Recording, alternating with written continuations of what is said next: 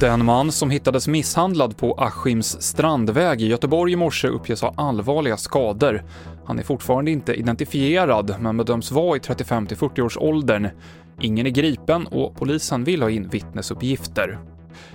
Vårdförbundet larmar om att många säger upp sig nu under pandemins andra våg efter ett år med mängder av övertidstimmar och man säger att vårdanställda behöver få ledigt de kommande helgerna. När du inte har fått ledighet och när du varje dag har varit kanske möjligen ledig, fått en påringning om att du behövs, så är det så att för att orka och ge vård behöver man ledigt. Och det måste arbetsgivaren organisera så att man får möjlighet till ledighet och vila, återhämtning.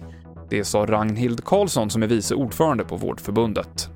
Och till sist om svenska vintersportframgångar. I skidskytte tog de svenska damerna en tredje plats i dagens stafett efter att Elvira Öberg spurtat till sig pallplaceringen.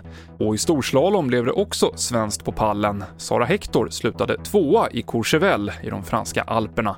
Det är hennes första pallplats på över fem år. Det här var TV4 Nyheterna med Mikael Klintevall.